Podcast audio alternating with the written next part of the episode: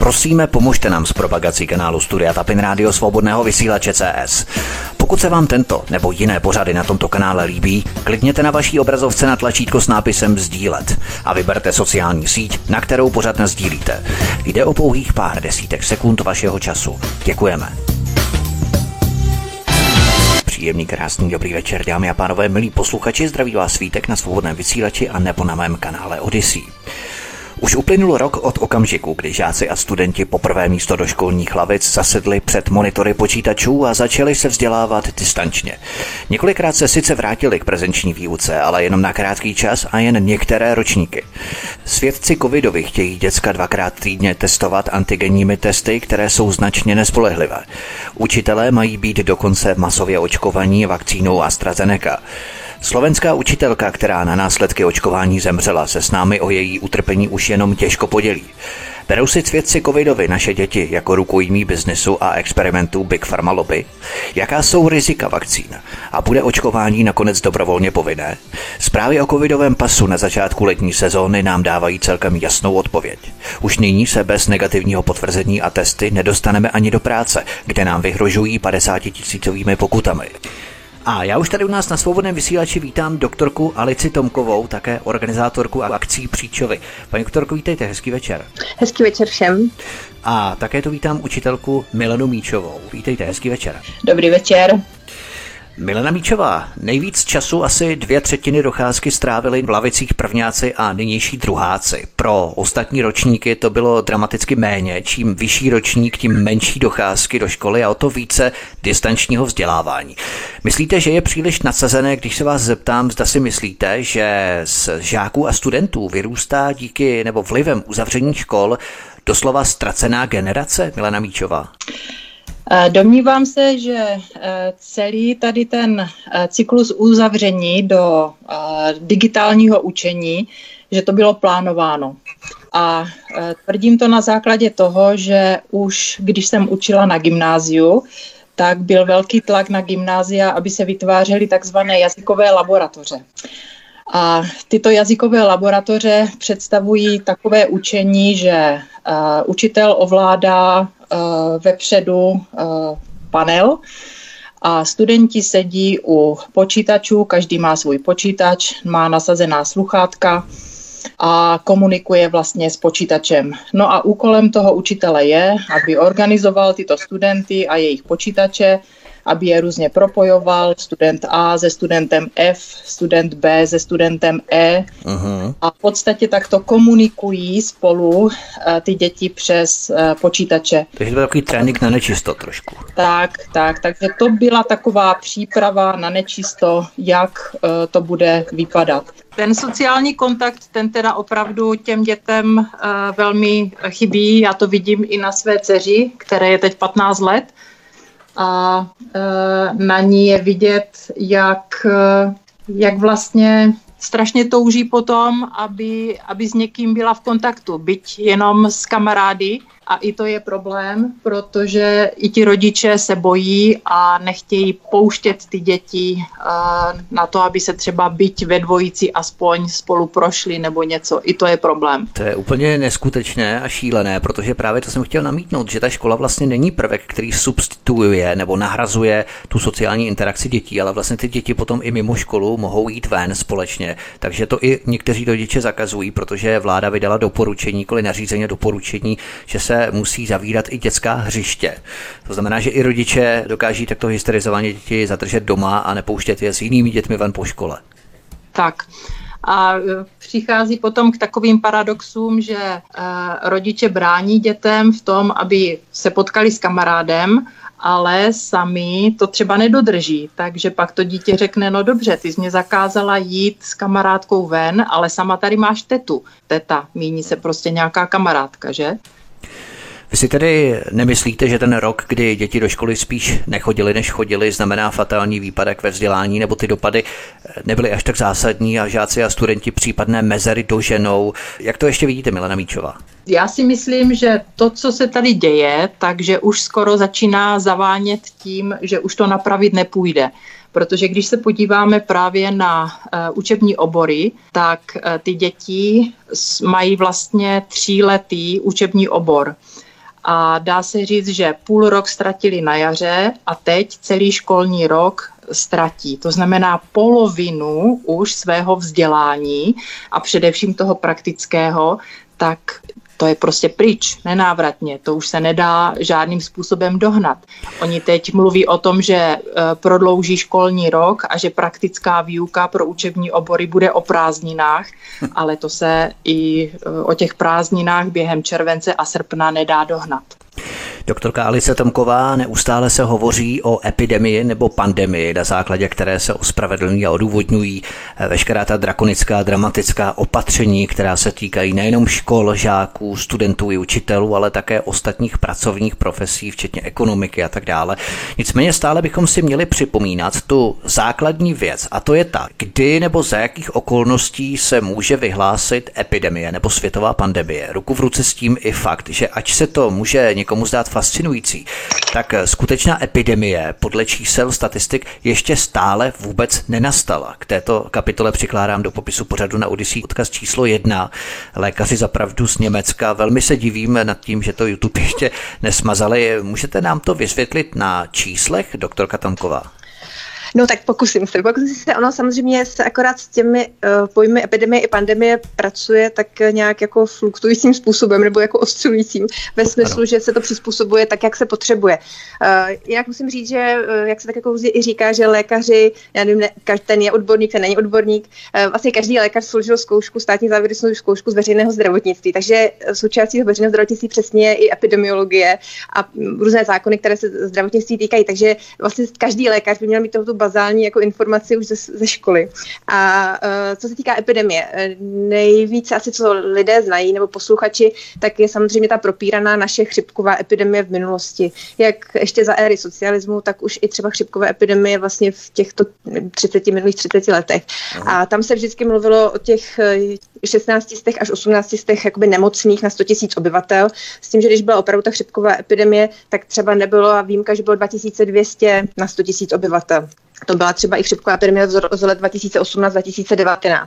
Tam třeba bylo 990 tisíc lidí, kteří byli nakažení. Takže vlastně, když to srovnáte, eh, tenkrát se akorát netestovalo. Netestovali se konkrétní věci, takže to byli lidi, kteří měli uh, nějaká respirační onemocnění a tím, že neexistovalo PCR, respektive existovalo, ale žádná pojišťovna by tohleto no. vyšetření neproplatila. To znamená, že tak, to byly lidé, eh, kterým opravdu něco bylo, zatímco teď se testují ano, lidé, kterým prostě vlastně nic není. svého ještě. praktického lékaře, takže to byli skutečně ano, nemocní. Přesně. Zatímco přesně, my v současné době, já jsem to počítala, počítala teda včera, abych byla, abych byla připravena na vás, tak eh, jsem došla k závěru, že přibližně teď se pohybujeme na dvou tisících lidech na sto tisíc obyvatel. Ale to jsou lidi, kteří jsou pozitivní, jako ve smyslu, že jsou tím masivním testováním no, vlastně pozitivní, ale neznamená to, že jsou nemocní.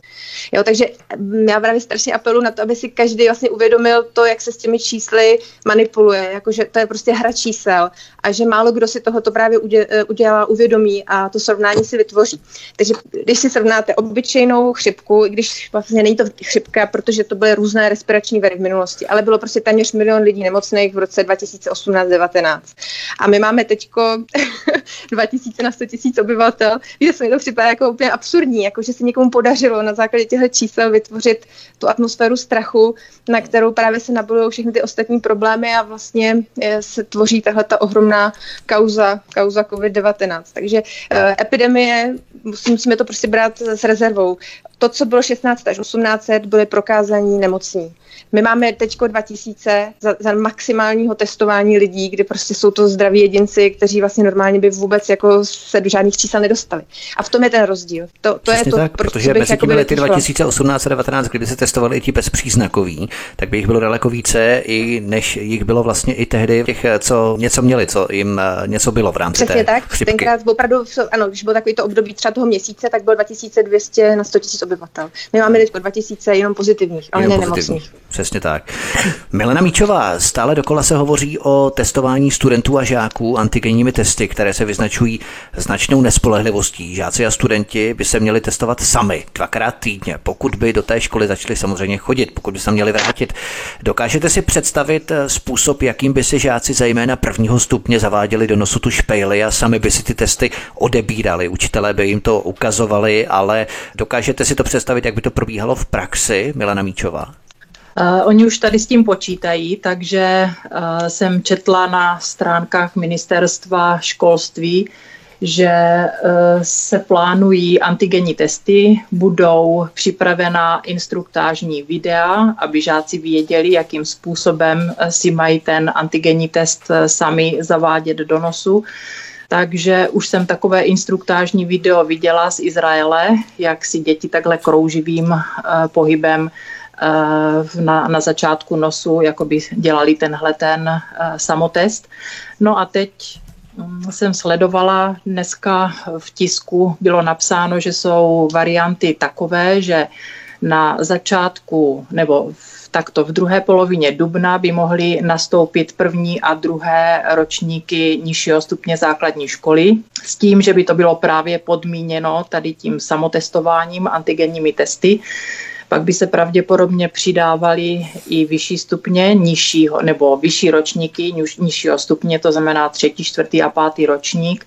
No a došlo by pravděpodobně na závěrečné ročníky středních škol ale všecko by bylo podmíněno právě tímto testováním. No a potom, co to zavádění testů v těch firmách bylo takové váhavé, takové, že se nevědělo, co, jak to vlastně mají dělat, tak doufají, že, eh, že bude ten nástup do škol s těmi antigenními testy eh, tak lépe připravený. Asi tak. Doktorka Alice Tomková, jaká hrozí rizika v případech, kdyby si děti sami zaváděly špejle do nosu vedle poškození velmi citlivé sliznice, krvácení z nosu? Je to podle vás hodně nebezpečné nebo k jakým poraněním může docházet? Doktorka Tomková.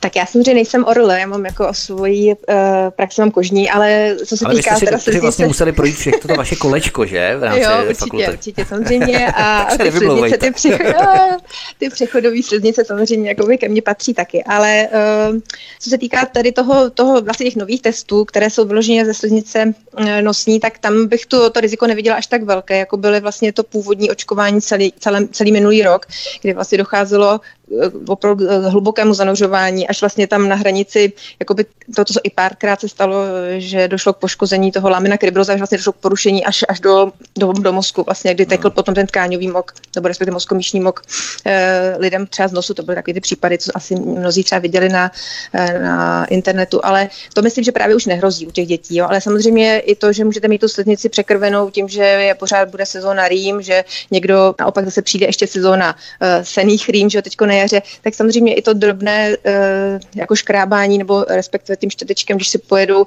teda děti sami po té sliznici, tak může dojít k narušení. Takže určitě i to třeba eh, může učitelům způsobit nějaké drobné komplikace, že skutečně budou krvácet z toho nosu. Jo. Toto bych viděla zásadně, ale nemůžu říct, že bych eh, tohleto uh, úplně odmítala ve srovnání s tím, co se provádělo pro ty PCR metody, nebo i pořád se to dělá, tak to samozřejmě není ten, ten případ uh, toho školního testování. Takže je to taková jakoby me- mezi, mezi úroveň, ale určitě, jak říkám, tím, že budou zase senerýmy a, a ty alergie, tak, tak prostě určitým drobným poškozením té sliznice bude docházet, to určitě ano. Myslíte, že je tady nějaký prostor k fingování těch eh, zavádění špejlí do nosu, že děti to mohou obejít a ty testy potom budou ukazovat negativní výsledky? Samozřejmě Podobně třeba jako v těch krokoměrech, eh, kdy jsem slyšel, že vlastně děti přivázely ten krokoměr eh, k tlapce psa, ten pes samozřejmě běžel a potom eh, ve výsledku oni to hodně uběhli, tak něco podobného by mohlo probíhat tady s těmito testy.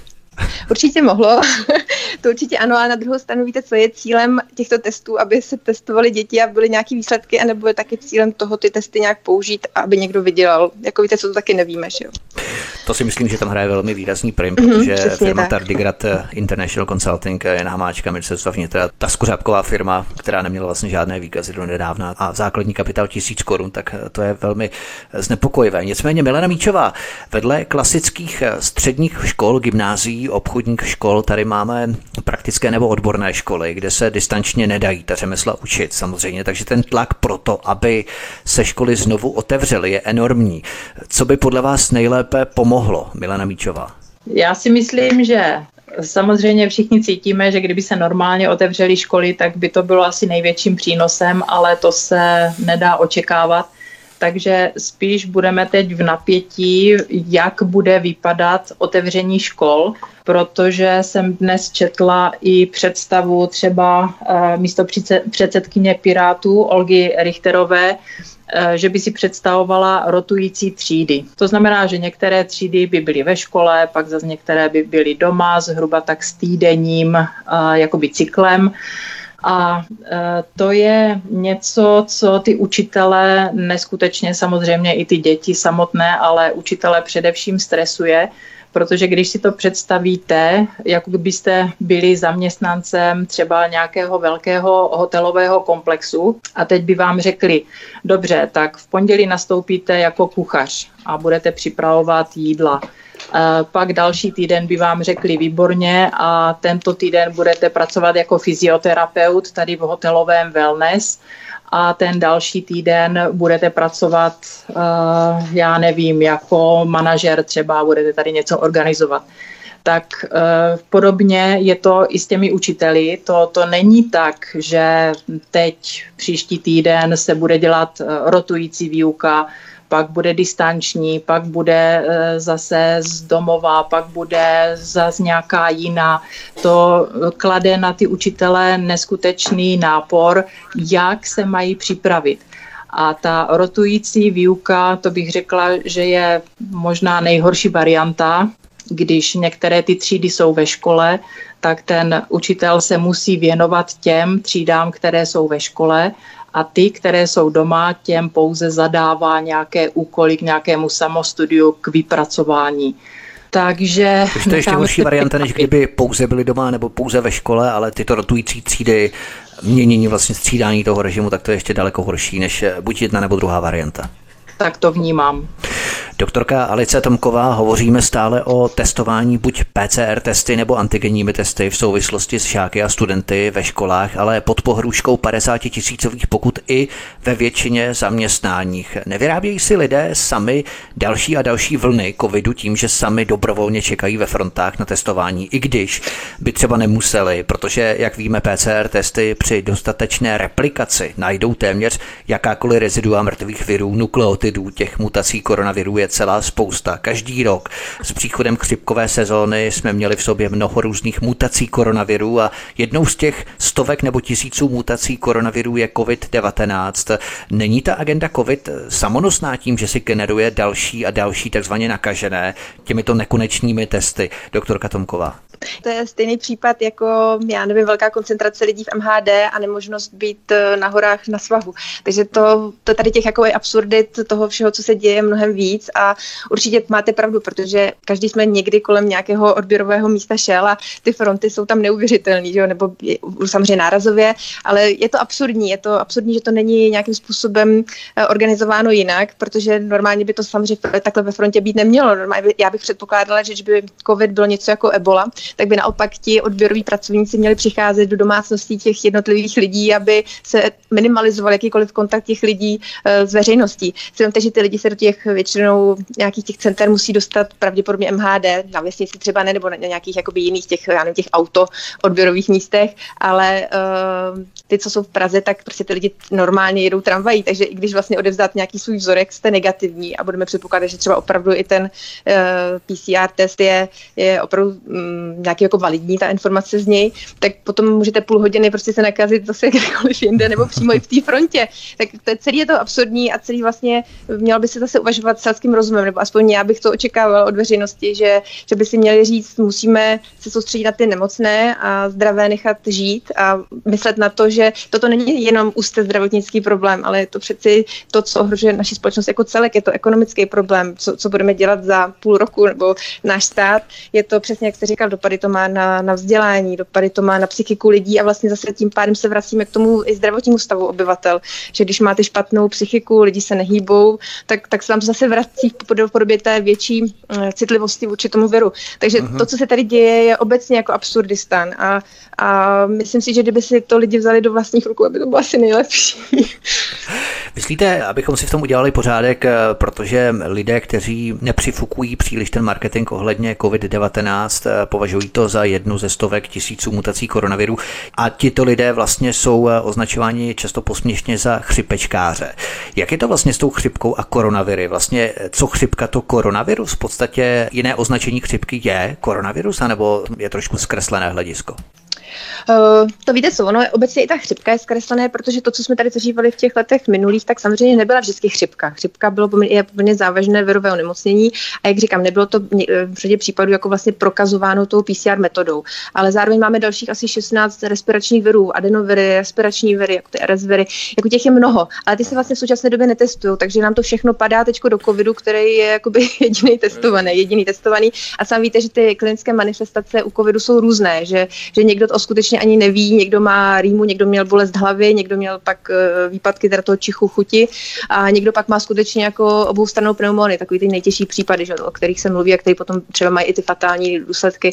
Ale jakože ta manifestace, ta škála je tak, tak veliká, že, že se to nedá říct. A zrovna tak eh, vy můžete mít třeba, můžete být pozitivní na COVID, ale tím, že ty sliznice jsou poškozené, tak vy tam zároveň můžete mít bakterie, vy tam zároveň můžete mít jiné viry, které vám způsobují právě ty klinické manifestace, které nejsou třeba úplně typické pro ten COVID. Ale tím, že se to netestuje, tak to zase spadne jenom do toho covidu, jestli mi rozumíte. Takže vy můžete být pozitivní, my jsme zvířátka, my nejsme prostě sterilní, sterilní prostě nějaký objekt, který, který tam jenom náhodně teď po x letech tam se našel jeden covid. Prostě ano, tak to ano, není. Ano. Jo, takže tím chci říct, že, že my můžeme být pozitivní na dalších deset virů, který prostě nám můžou způsobovat také klinické obtíže. A třeba v kombinaci s tím covidem pak to jakoby vytváří nějakou závažnější infekci, ale v těch statistikách teďko a v propagandě jedeme jako, že jsme všichni covid, nebo tyhle ty lidi, kteří mají, kteří jsou uh, nemocní.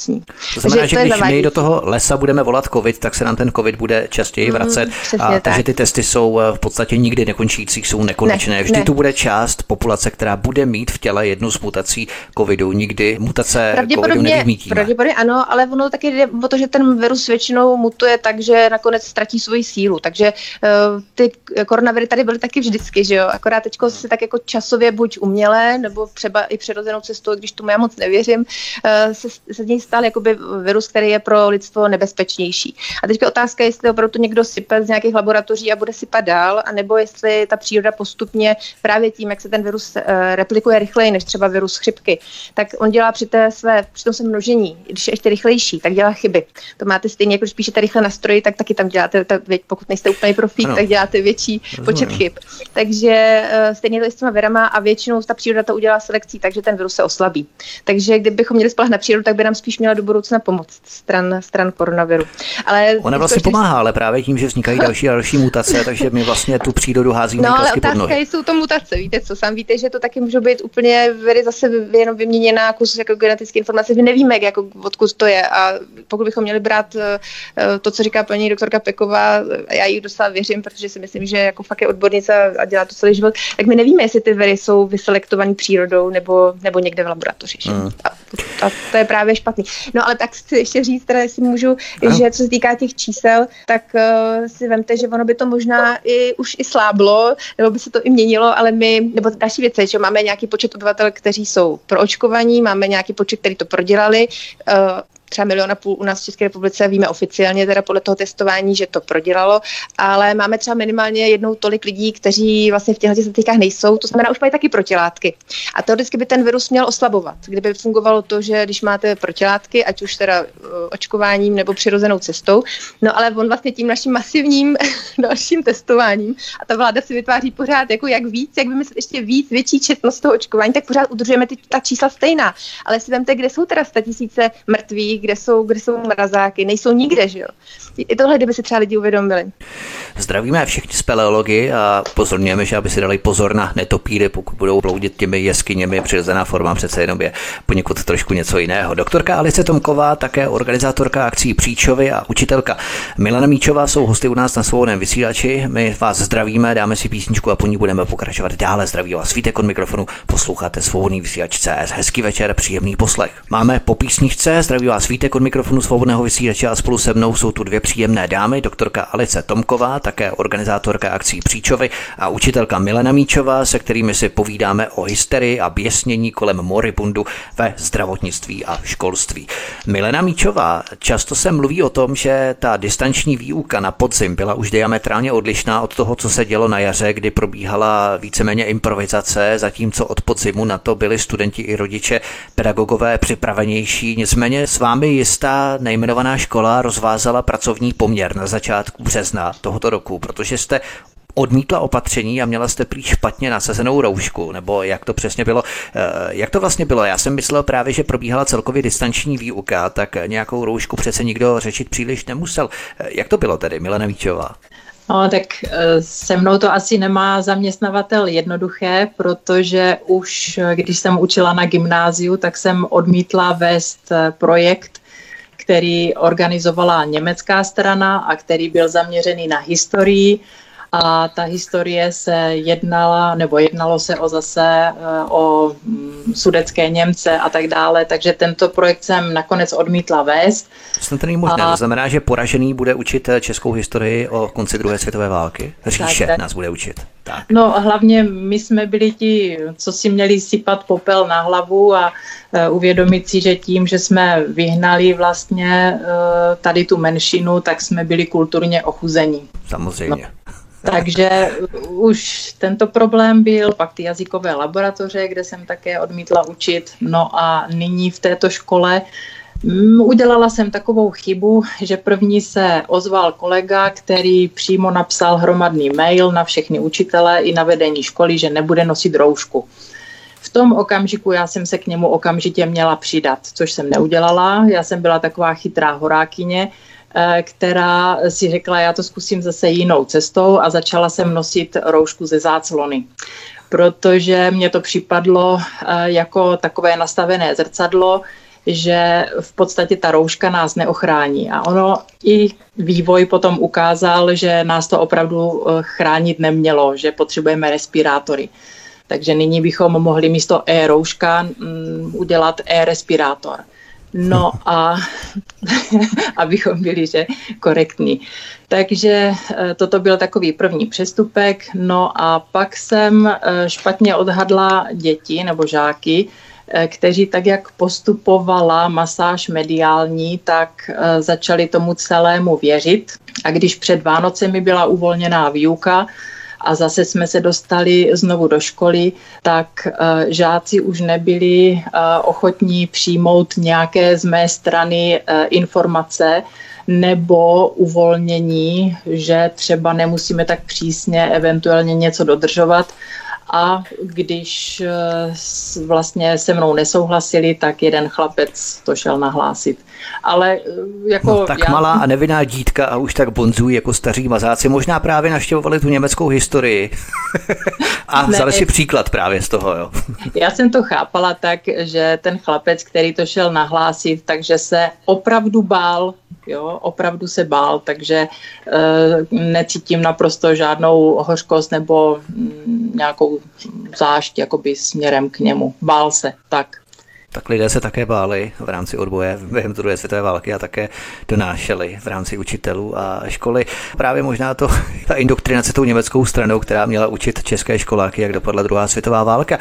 Doktorka Alice Tomková, jak je to se zdravím dětí, které budou muset nosit roušky ve třídách i na chodbách, pouze na toaletě se snad budou moci nalíchat čerstvého vzduchu, nedochází tím k otravám dětí vdechováním velkého objemu CO2, což vede u menších dětí k poruchám vývoje mozku a k neurální hypoxii. Jaký to má přímý vliv na zdraví dětí, doktorka Tomková?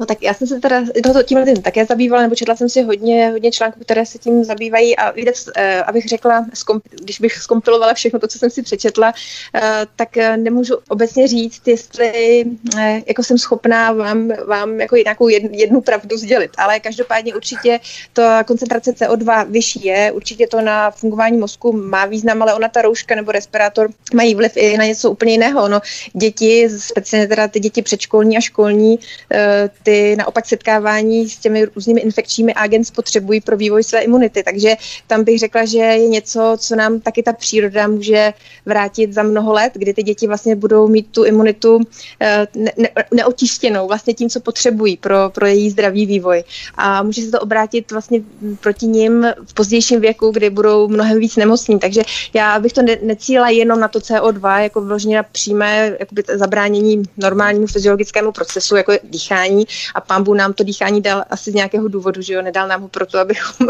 měli vždycky nějakou překážku. A nebo nám tam tu překážku mít můžeme, můžeme ta, může ta bariéra být krátkodoba, určitě, když jsme v prašném prostředí, že jo, je řada profesí, kde tu roušku pracovní mít musí, nebo by, aby nedostali různé takové ty usazování, usazování pevných částic na plic a tak. To jsou vlastně profesní diagnózy potom. Ale uh, jak říkám, tady, tady je ještě další věc, která je taková jako časovaná bomba. A já jsem to už jednou přirovnala k něčemu, jako byly meliorace uh, polí a luk za, za socialismu, kdy, kdy vlastně taky jako si lidi mysleli, že činí, činí jako dobro a že, že bude bezvadný, kolik budeme mít zase hektarů navíc a za 30 let jsme bojovali zase s nedostatkem sucha a s tím, jak jsou ty pole zničené a půdní eroze a bla, bla, bla, tak my taky nevíme, jestli tohle, že činíme to jakoby v dobré víře, ale ono to tak rozhodně nemusí být. Já si myslím, že vždycky cokoliv člověk eh, jako činí proti přírodě, tak ona mu to vrátí. A bohužel se obávám, že to bude i v případě tady toho. Milena Míčová, řekli jsme si, že malé děti, zejména na prvním stupni, potřebují vysoký objem kyslíku po celý den pro zdravý vývoj mozku. Vy jste se s tím setkala jako učitelka v praxi nošení roušek i přes přestávky, měření teploty dětem při vstupu do budovy školy. Jaké jste pozorovala rozdíly v soustředění dětí na výuku v rouškách? Byly netečné, spavé, ospalé, byly tam nějaké patrné rozdíly, Milena Míčová? Hlavně o přestávce bylo vidět změnu chování dětí, protože normálně školy byly takové uh, takové veselé budovy, kdy uh, ti žáci běhají po chodbách, jsou napomínáni, že jo, nelítej tady, stane se nějaký úraz a tak dále. To je možná dobré pro vás, pro pedagogy, že jste neměli tolik práce o těch přestávkách, ne, zlídej. To ano, ale uh, jak jsem, jak jsem tak uh, jakoby na veřejnosti i sdělovala, tak ty školy se proměnily pro mě v takové ty domovy důchodců. Když se, se podíváte na školu, tam to žije, tam prostě ty děcka běhají, energie, vtipy, smích a tak dále. Když se podíváte na domov seniorů, ticho sedí tam ti staroušci vedle sebe, už si spolu ani nepovídají, protože nemají o čem, žádné zážitky a tak dále. A ta škola se proměnila v naprosto stejnou budovu, kdy ty eh, děti seděly eh, v těch třídách, měli mobily, něco si tam na těch mobilech četli, hledali a tak dále, už se spolu ani nechtěli bavit. Jo? Je to obtížné, nepříjemné bavit se přes ty roušky, takže ta škola stichla. A to bylo takové velmi nepříjemné a depresivní. Jste mysleli, jak ty děti jsou hodné, jak nezlobí, ale oni v podstatě nekomunikovali právě protože měli rouška, byly vysílené v podstatě z toho. Doktorka Alice Tomková, mnozí učitelé si stěžují na naprosté vyčerpání, protože na celou třídu musí mluvit samozřejmě hlasitě, aby je slyšeli i v těch zadních lavicích, musí tím pádem o to více vdýchat, ale zároveň lékaři, kteří musí podávat také velmi velký fyzický výkon během výkonu služby se zakrytými ústy v respirátorech, nenese sebou takové konstantní přidušování spíše více rizik než tu primární ochranu před covidem. To jste vlastně možná už i trochu načala, doktorka Tomková. Určitě, určitě jako tam eh, to máte samozřejmě pravdu. Já si myslím, že to vyzkoušel vlastně téměř každý, kdo to má povinnost nosit ze svém zaměstnání. Takže ta medicína jako je, je, zrovna tak na tom stejně. Tam jenom samozřejmě se vlastně v televizi, nebo aspoň co jsem já zaznamenala, vždycky takým způsobem ukazují ty kompletně převlečení lékaři v těch mundurech a, a samozřejmě v těch skafandrech, ale ono, ta většina medicíny i v České republice je vlastně v té ambulantní složce, v té běžné, že, jo, že, že vlastně řada lékařů takové ta, ta, ta první uh, bariéra je, je opravdu je člověk, který přijde na nějakou tu polikliniku a tam vlastně uh, žádná takováhle ochrana není, což mi přijde jako trošku legrační, protože uh, v těch nemocnicích už oni vědí, že většinou tam přijde pozitivní pacient, třeba oni jakéhokoliv pacienta si hned to testují. Tam vlastně do nemocnice dneska nemůže vkročit nikdo, kdo nemá test. A, uh, to znamená, že když banálním případem, kdy potom přijdete s nějakou úplně jinou ano, diagnózou, ano, tak musíte se testovat. a musíte čekat, než se vám hmm. A teď vám vyběhne, že máte pozitivní test a vlastně si vás tam schovají na 14 dní. Vy tam vlastně jdete s ambulantní přesně, nějakou záležitostí. Přesně jo? Tak, no, je to, to přesně takhle. No, no, no. Ale tak ono obecně teď to zdravotnictví vlastně selhává ve všem ostatním, než je, než je COVID. Já vlastně jsem z toho strašně smutná, když to vidím, jak to funguje.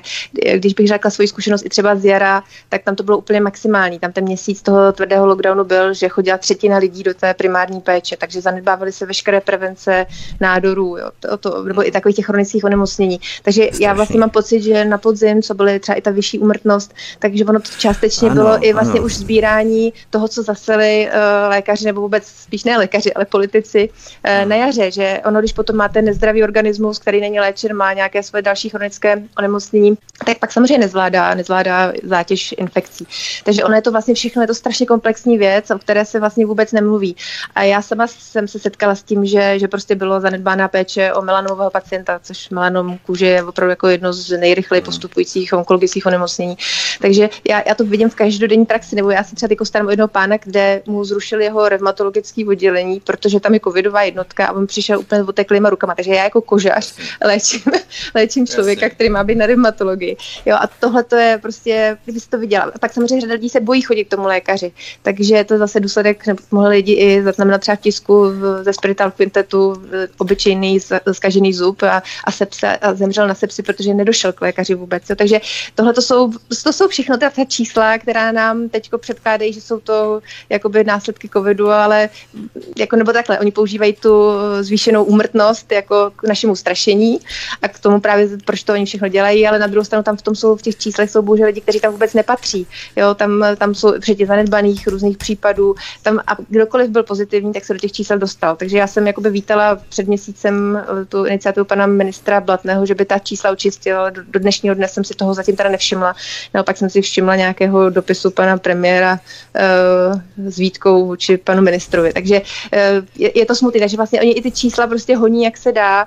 A, a já teda tady vidím opravdu selhávání zdravotnictví v jiných diagnózách. To, to je opravdu. Podobné vyčištění provedl právě ex-ministr Adam Vojtěch, tuším v červenci 2020, kdy to vlastně kleslo o třetinu ty statistiky.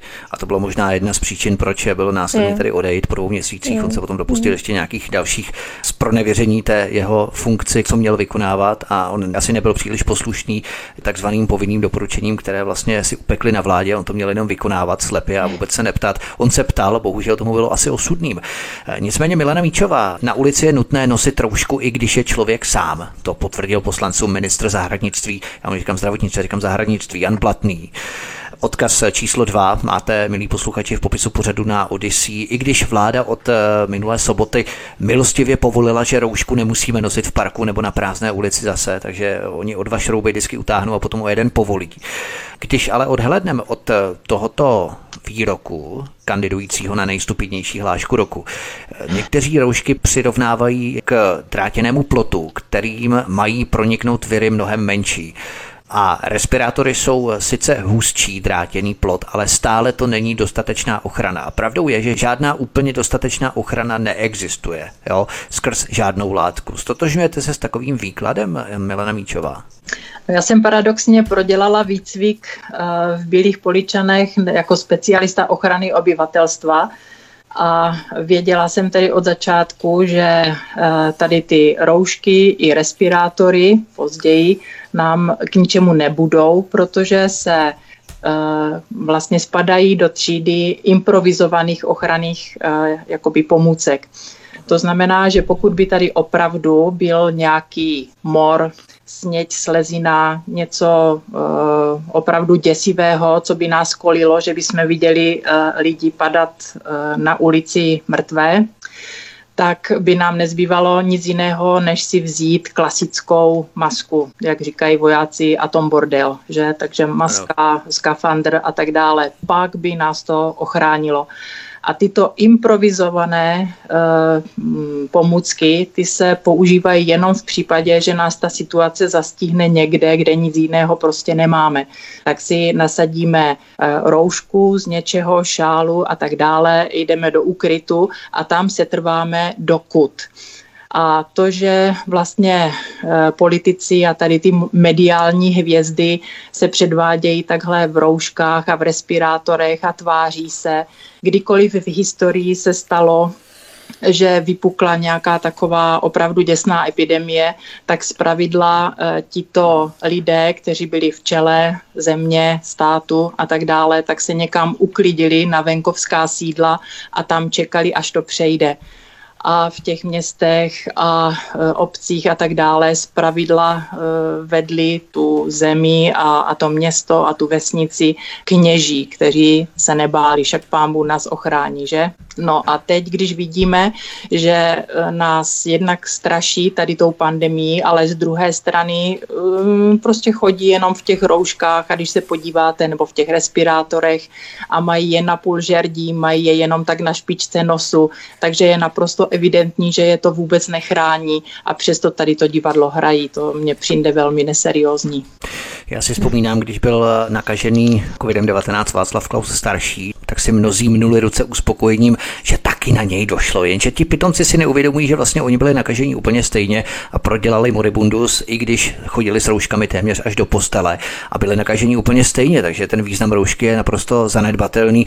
Doktorka Alena Tomková, zkuste nám do toho vnést eh, profesionální pohled nám lajkům, jaký je lékařský pohled na opodstatnění roušky před jakoukoliv nákazou. Víme, že v Číně nosili roušky kvůli smogové situaci při cestě do nebo z práce už dříve v obrovských aglomeracích. V Japonsku jsou roušky obvyklé v případě nějakých eh, respiračních onemocnění, chřipky, kašle a tak dále. Ovšem to jsou řádově hodiny, nikoli týdny a měsíce, nebo už téměř rok, jako se to děje u nás. Přesně v tom, tak. v tom je jistě značný rozdíl, eh, doktorka Tomková.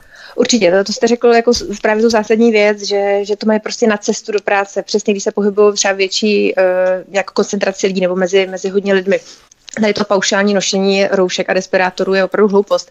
Tady zase bych asi se snažila nebo apeloval na lidi, aby si uvědomili takovou jako souvislost. Před rokem na těžké kardiochirurgické nebo neurochirurgické operace všem lékařům stačila rouška. Já nechápu vůbec, kde se jakoby vzalo to nosit respirátor. Jo, nebo teda respektive možná to chápu, ale... Vlastně možná popřeli jsme, ten celý rok vlastně, kdy se nosili No roušky. přesně, oni popře, popřeli vlastně veškeré jakoby, operace a veškeré jako uh, chody v tom zdravotnictví, i co byly roky předtím. Jo, to, to popřeli taky v podstatě. A další věc, co já ještě vnímám a málo to zaznívá, je, že uh, tak určitě ta rouška, ať už to byla látková, nebo vlastně ta chirurgická, nebo teď ta respirátor, oni skutečně jako něco zachytí při mluvě, pak speciálně při tom kýchání, přikání. Určitě to z nás ty partikule skutečně vybíhají většinou, ale zachytí, nebo ta, ten význam těch roušek byl u bakteriálních infekcí, kdy ty partikule jsou poměrně veliké a tam se to zachytí. A uh, u těch virů to bohužel takhle úplně není, ale další, jakoby, co je na tom právě zvláštní, jak jste to zmínil i v souvislosti s panem prezidentem Klausem a s těmi, co hodně nosí roušky a málo nosí roušky, tam jde o manipulaci s těmi rouškami a s respirátory. Teď si vemte, kolik lidí potkáte, že když je nemusí mít, tak je mají prostě na ruce, mají je v kapse, někdo je má v kapse od jara. A víte, co tam jde o to, že samozřejmě je správně, pokud by to mělo být bráno, bráno jako, že to je infekční materiál, tak bychom všude na ulicích měli mít přeci nějaké odpadkové koše na infekční materiál. To tady tak, přeci vůbec ano. není. Takže že ty lidi, víte, sundají, nandají roušku, ale to, co do té roušky prostě se dostalo, tak mají většinou na rukách. Takže já obecně jako se spíš směju vůbec celému tady tomu mechanismu a myslím si, že kdyby se vlastně každý člověk soustředil na, na, na takovou jako obranu svojí, ve smyslu jako pěstování si své imunity a svého zdraví, tak by vůbec tohoto neměl zapotřebí, no, nebo obecně nemá zapotřebí, ale že hodně se tady zapomíná právě na to, na prevenci a e, na vytváření té kolektivní imunity i právě takovéhle té preventivní. Nikde nenajdete manuál prostě pro člověka, který se cítí třeba jenom trošku s virozou, co má dělat, nebo jak by se měl chránit před, aby tady dlouho vydržel. Tady se děti zavírají doma, dělají si z nich tlustí, počítačový prostě takový jako mm-hmm. ob, objekty nějaké. A si vemte, že, že mladí, mladí lidi nesportují, nesportují vlastně žádná generace, jo, že to, to, co vám vytváří vlastně zdravý organismus, zdravou imunitu je zdravé tělo, zdravý duch a to vlastně tady je rok ubíjeno. Takže já jako musím říct, že z tohohle jsem nešťastná. A zase tady bych řekla, že má to přeci lidi nemůžou takhle nechat dál, nemůžou se dál nechat ničit, nemůžeme, nemůže nás ovládat strach, protože ten strach vlastně nezabrání smrti, ale totálně zabrání našemu životu. Nehledě k tomu, že lidé v kapsách nosí ty své roušky třeba několik týdnů, dva, tři, čtyři týdny, měsíc a potom se tváří v rámci hygieny, že je to ochraňuje v podstatě veškeré ty bacily, které do toho dýchají mikroby. Mm. A... Tak tam je různá, různé přežití těch mikrobů, jo, obecně. Takže oni třeba do druhého dne většina by stejně v těch partikulích jako zemřela, ale o to nejde, ale tady jde o to, že to je, jak jste řekl, někdo skutečně má tu jednu roušku vody, takže ten, ten hmm. koloběh má pořád stejný a vlastně ji nosí stejně jenom proto, aby nedostal pokutu. On ji nenosí tak, proto, tak. Že by mu měla pomoct. Že? To je přesně ono. Milena Míčová na Slovensku zemřela dva týdny po očkování britskou vakcínou AstraZeneca 38-letá učitelka Antonia. Odkaz číslo 3 máte v popise pořadu na Odyssey, ale i další učitelé si stěžují na zdravotní komplikace. Jiní dokonce skončili jako pracovně neschopní a museli další dny zůstat doma. Holandsko, Irsko, Dánsko, Norsko, Německo a další země pozastavili očkování vakcínou AstraZeneca kvůli krevním sraženinám. Máte třeba informace od ostatních kolegů učitelů, například i ve vaší bývalé škole, pokud jste s nimi v kontaktu, jak to vakcinační šílenství probíhá, jak ty vakcíny učitelé přijímají, nechávají se očkovat, jak to probíhá, Milena Míčová? Eh, já jsem si četla, jak eh, to vlastně plánuje ministerstvo školství a ta registrace u nás začala 27. února a v prospektech se píše, že očkování společně s pilotním projektem testování žáků a pedagogických pracovníků přispěje formou k dalšímu zvýšení míry bezpečnosti potřebné pro trvalejší návrat ke vzdělávání prezenčnímu. To znamená, že když si to přeložíme jinak, tak eh, to očkování jako takové nebude stačit, protože bude se kombinovat pořád ještě s testováním a dále neslibují trvalý návrat ke vzdělávání prezenčnímu, ale jenom trvalejší. To znamená, že stále bude moci docházet k nějakým výpadkům, že se budeme vracet do nějakého eh, distančního vzdělávání. Pořád si tam dělají ta zadní vrátka, jak se? Pořád si tam dělají zadní vrátka a pak ještě eh, je tam věta, Očkování je dobrovolné, ovšem důrazně doporučené a to jedno slovíčko důrazně doporučené eh, vytváří nátlak na ty učitele a když jsem si telefonovala s bývalou kolegyní, tak ačkoliv předtím říkala, no testování je pro mě pořád ještě v pohodě, ale rozhodně očkovat bych se nenechala. A teď, když jsem se jí ptala, jestli se tedy, eh, jak se zachovala, jestli byla vytvořena nějaká sdílená tabulka, kam se zapisují, jestli ano nebo ne, tak mi sdělila, že se zapsala, že se očkovat nechá. No a co vím, tak od kamarádky, teda od mé dcery kamarádka, tak ta už se naočkovat nechala. Takže to očkování už probíhá. E, zajímavý je taky ten leták k tomu, e, jakým způsobem ta registrace probíhá. Takže zaregistrujete se poprvé, dostanete PIN, pak eh, se prověří, zda jste pedagogickým pracovníkem a jste, eh, mm, jste tedy, máte nárok na to očkování, eh, dostanete kód, pak se zarezervujete přímo na to očkování, dostanete PIN číslo dvě a tak dále. Přijde mě to celé takové komplikované a řekla bych, že mm, učitelé, kteří původně se ani naočkovat nechtěli, tak v současnosti už uh, si říkají, jakoby rezignovali a říkají si, no tak ať mám klid, tak se prostě nechám naočkovat. A v souvislosti s tím uh, jsem si ověřila, že to opravdu funguje. Před časem, asi před půl rokem, jsem dostala takzvanou Bidermanovu tabulku. Psycholog Albert Biderman v roce 1956 dal návod, nebo dal návod, popsal návod, takových osm bodů, kdy se vytváří nátlak na lidi, aby souhlasili s něčím, s čím eventuálně souhlasit předtím nechtěli. A těch osm bodů je za prvé izolace, to znamená distanční výuka. Za druhé monopolizace chápání, to znamená pouze se e, odstraní všecko a zaměříme se pouze jenom na COVID a problémy s ním spojené. Třetí bod, záměrné způsobené vyčerpání, vyčerpání těch jedinců, jak psychické, tak fyzické. Pak jsou tam výhrušky, to znamená důrazné doporučení k tomu očkování občasné uvolnění, to znamená, na chvíli se vrátíme do školy, pak se zase musíme e, stáhnout zpátky do distanční výuky.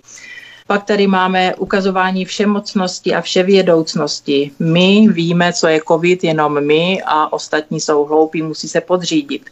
Ponižování, to, že chodíme s rouškami, to, že e, přijímáme všechna ta nařízení, nás svým způsobem ponižuje pak, že se po nás vyžaduje za osmé něco nesmyslné, to znamená nejdřív rouška, teď už rouška nestačí, musíme mít respirátor, co nás bude čekat dál. A skrze tady ty body, tak jak to tak pěkně prochází, tak uh, my jsme tak vysilováni a vyčerpáváni, až nakonec řekneme, no dobře, no tak já s tím souhlasím, tak já se teda nechám. No.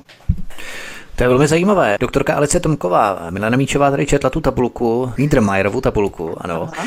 A v rámci toho osmého bodu, toho jsme přece svědky, my jsme se tady o tom bavili. Nejprve roušky, potom roušky nestačily, musely být dvě roušky a respirátor, teď už pouze respirátor. Je to něco podobného jako s tím testováním. Nejprve bylo testování dobrovolné, potom dobrovolně povinné, teď bude povinné.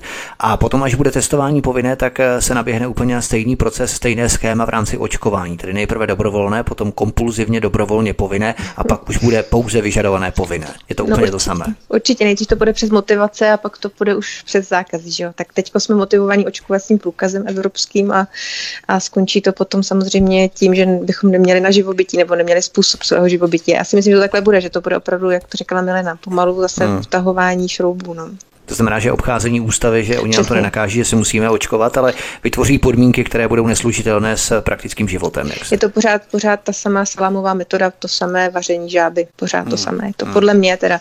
A samozřejmě jako nemůžu to teď říct, ale to vidíte to přesně tady v těch, eh, vlastně rok to tady máme v přímém přenosu, takže se obávám, že se to bude nakonec týkat i toho očkování.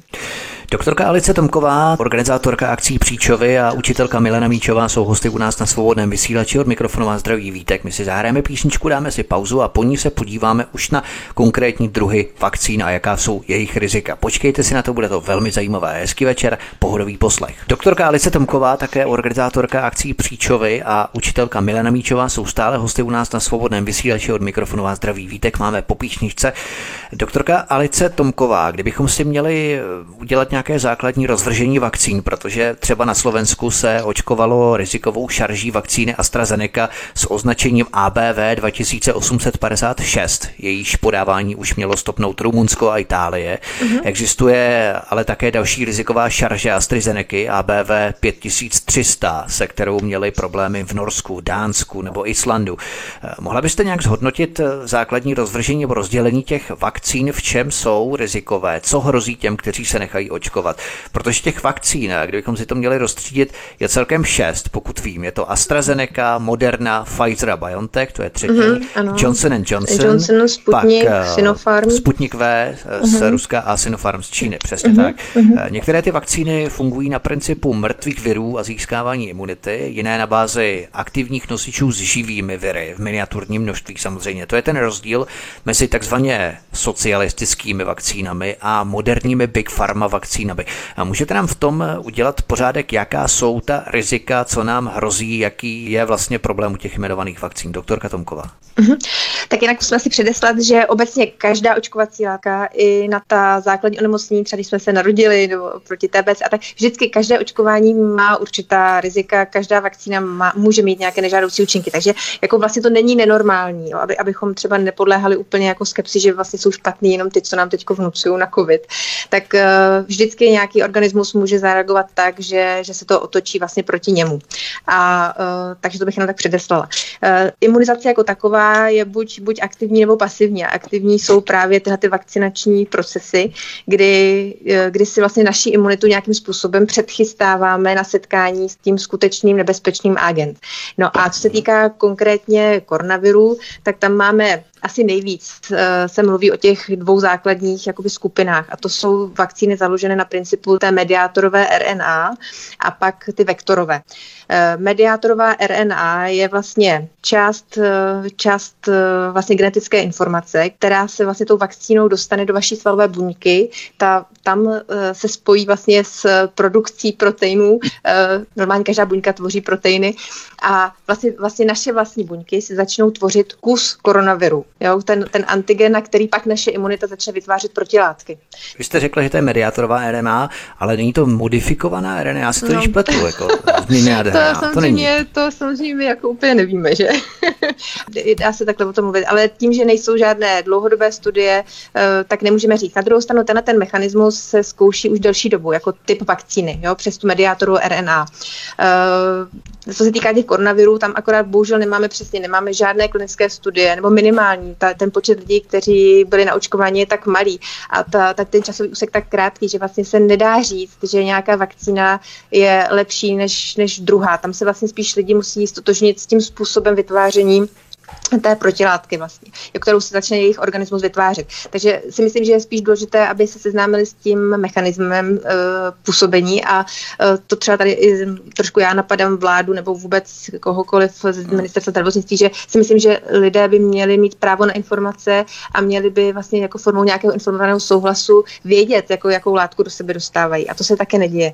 Takže uh, ještě se k tomu teda vrátím. Takže první máme tu mediátoru RNA, to největším představitelem je ten Pfizer BioNTech, anebo Moderna. Jo? A tam je to přesně udělané tak, že vlastně vy, vaše ta očkovací látka donutí vaše vlastní buňky k produkci vlastně viru nebo části toho viru, který vám jako neublíží. A teprve váš organismus si na tuhle tu část vyrobenou ve vašem organismu začne vyrábět protilátky. A uh, druhý mechanismus, nebo ten nejčastější, nebo to, to jsou AstraZeneca, Johnson Johnson a Sputnik V, tak to jsou ty vektorové vakcíny. A tam se používají většinou teda uh, mrtví opičí adenoviry, který pomocí nich se vám vlastně dostane uh, do organismu už kus toho koronaviru. A ten, uh, to znamená, že si netvoří váš organismus kus toho koronaviru a dostanete ho tam uměle na tomhle vektoru, na tom nosiči. A na základě tady toho setkání s ním vás, vás, váš imunitní systém se začne vytvářet protilátky. Jo, takže tady to je pro mě je ta vektorový způsob, jednak je ověřený víc časem, protože uh, je to takový ten starší způsob a, a prostě funguje to. A zároveň to nemá tam takový ten otazník s tou vaší genetickou informací, nebo respektive s takovým tím jako už zamotáváním se do vašich buněk. Takže uh, je to řečeno hodně polopatě, já jsem si jako nevěděla tak, abych to přiblížila vašim posluchačům, ale doufám, že, že tady je to zřejmé, že mediátorová RNA může přinášet jako určitá rizika, je to víc méně vyzkoušené a opravdu to skutečně interferuje nějakým způsobem s vaší genetickou informací. Ještě než se dostaneme k těm eh, vedlejším účinkům ohledně tedy AstraZeneca například, tak mm. bych se vás ještě zeptal, paní doktorko, na tu věc, kdy se činí rozdíl mezi experimentálními léky, jako je třeba nebo ivermectin, o kterých se hovoří, že jsou experimentální, že nikdo neví, jestli vůbec léčí a co léčí a jak léčí a tak dále. Když to vakcíny jsou také experimentální, ale z těch se vytváří jakási modla, spása mm-hmm. a vůbec se o nich nepochybuje. Proč Jenom to tak je? Je to vlastně pouze lobby Určitě to je lobby a jenom si vy jste použil slovo experimentální, ale experimentální je to pouze na diagnózu COVID-19. Ale co se týká ivermectinu i izoprinozinu, tak to jsou léky, které jsou používány v, v medicíně vlastně desetiletí, akorát, že na jiné diagnózy. To znamená, tam je minimálně osvědčeno to, že to organismu neublíží. Nebo samozřejmě jsou tam kritéria v nežádoucích účincích nebo v kontraindikacích, ale obecně to prošlo vlastně t- eh, s lidstvem už a je to používáno k léčení jiných diagnóz. Eh, izoprinozin se používá nejběžněji v imunologii vlastně je to imunomodulant, to znamená, že je to takové jako posilování vaší imunity a používá se roky většinou na herpetické infekce, dlouhé prostě virové infekce, kdy organismus není schopen jim moc vzdorovat, tak se právě ten izoprinozín používal třeba jako na dlouhodobé užívání, půl roku, rok a vlastně hezky modifikoval tu vaši imunitu k tomu, aby, aby byla taková silnější, pevnější. No a co se týká, týká ivermectinu, tak ten je vlastně na, na ty onemocnění eh, protozoální bylo používáno jako vlastně jako roky, desítky let. To prostě nejsou experimentální léky. Jo, to znamená, že experimentální jsou pouze na COVID-19, ale nejsou schopny určitě jako člověku, uživateli ublížit eh, v takové míře, nebo nemají taková rizika, jako, jako jsou ty očkovací látky. To, to mi řekla, že jakoby rozdíl v tom, jak jste to řekl, tak to podle mě se musí jakoby jasně oddělit. Jo? To nejsou nové léky, jsou vlastně dlouhodobě používané. Když to teda ty vakcíny, sice jakoby určitě ty mechanismy e, vzniku jsou už taky jako nějaký rok používaný, jsou hodně testovaný, zkoumaný, ale neprošlo to většími klinickými testy. Vlastně my všichni jsme, kdo si necháme očkovat, tak budeme pokusní králíci. Tak to je. Tak to je, přesně tak.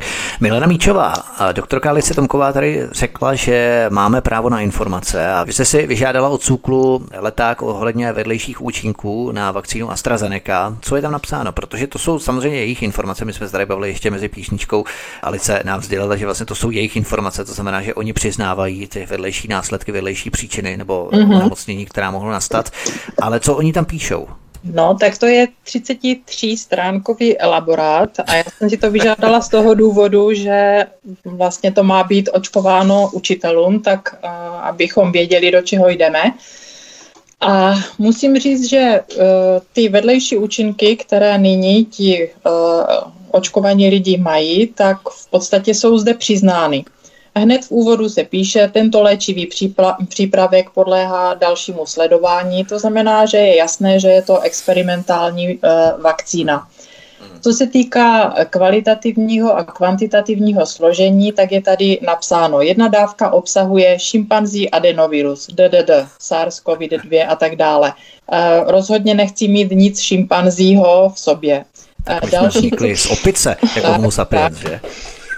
Pak produkovaný v geneticky modifikovaných lidských embryonálních ledvinových buňkách. Každý člověk, který je věřící a e, vidí e, tento údaj, že se to nějak modifikovalo na nějakých lidských embryonálních e, buňkách, tak samozřejmě spozorní. A další informace, tento přípravek obsahuje geneticky modifikované organismy, GMO. To znamená, že všichni ti lidé, co v těch supermarketech se dívají, jestli náhodou některé ty potraviny nejsou geneticky modifikované a hlavně, aby byly bio, tak by měli být srozuměni s tím, že eh, tady ta vakcína přímo jim bude do těla aplikovat něco, co je geneticky modifikováno.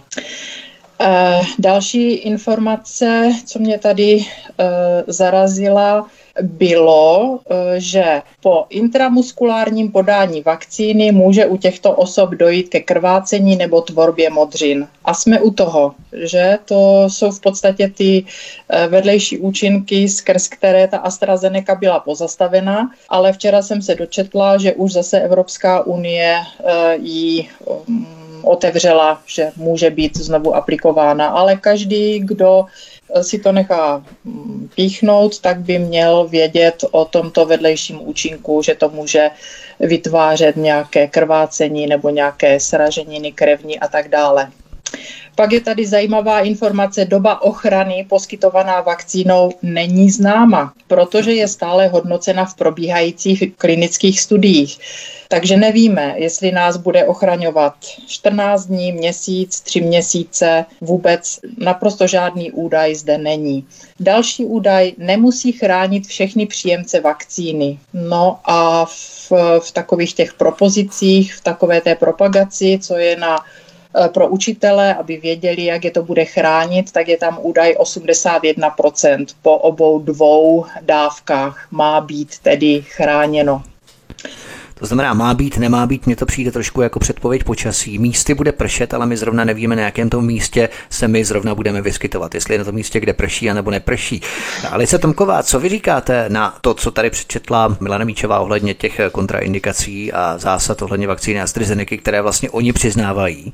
I z toho nám běhá mráz po zádech. No určitě, a tak je to přesně o té informovanosti, že, jak to řekla Milena, že, že by minimálně lidé měli vědět, že to je teda nebio.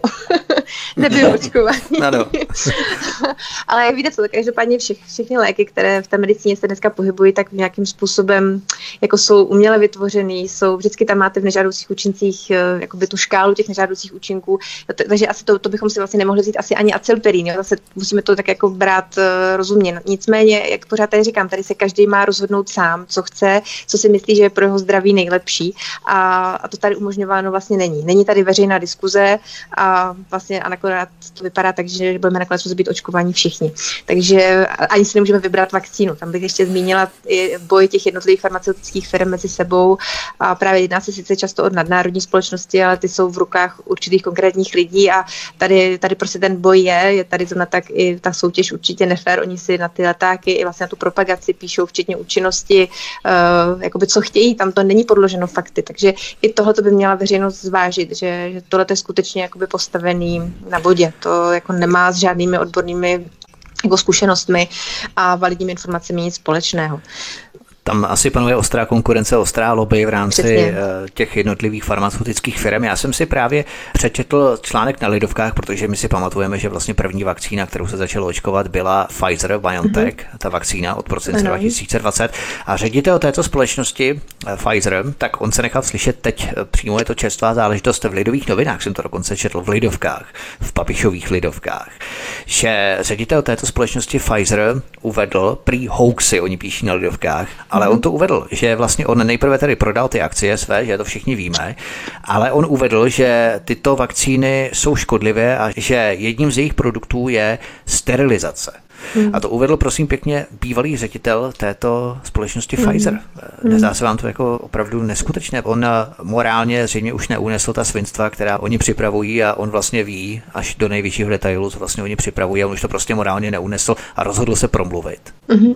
A tak to je samozřejmě to, to všichni to tam jako někde máme, že, že, že nevíme, jaké jsou dlouhodobé účinky těch vakcín. A zrovna tak třeba cílem toho všeho je jenom lidi naučit pravidelně chodit, já nevím, a půl roku na nějaké očkování a uh, my nevíme vlastně, co, co nám mohou jakoby prostřednictvím těch vakcín uh, jakoby inkorporovat za čas. Já se trošku bojím tady toho, že vždycky, já si myslím, že hlavně neskončil vývoj u nějaké ovečky doly. Tady prostě to je opravdu jako milná představa lidí, že, že všechno je nám na očích a všechno je na očích nějakému tisku a investigativním novinářům. Rozhodně to tak není. Tady prostě ten, ten výzkum zasahování do lidského genomu, do prostě používání přesně jakoby pro potřeby nějakých určitých konkrétních skupin lidí, to tady prostě pokračuje, přestože to my jako nevíme nebo není nám to předkládáno před naše oči.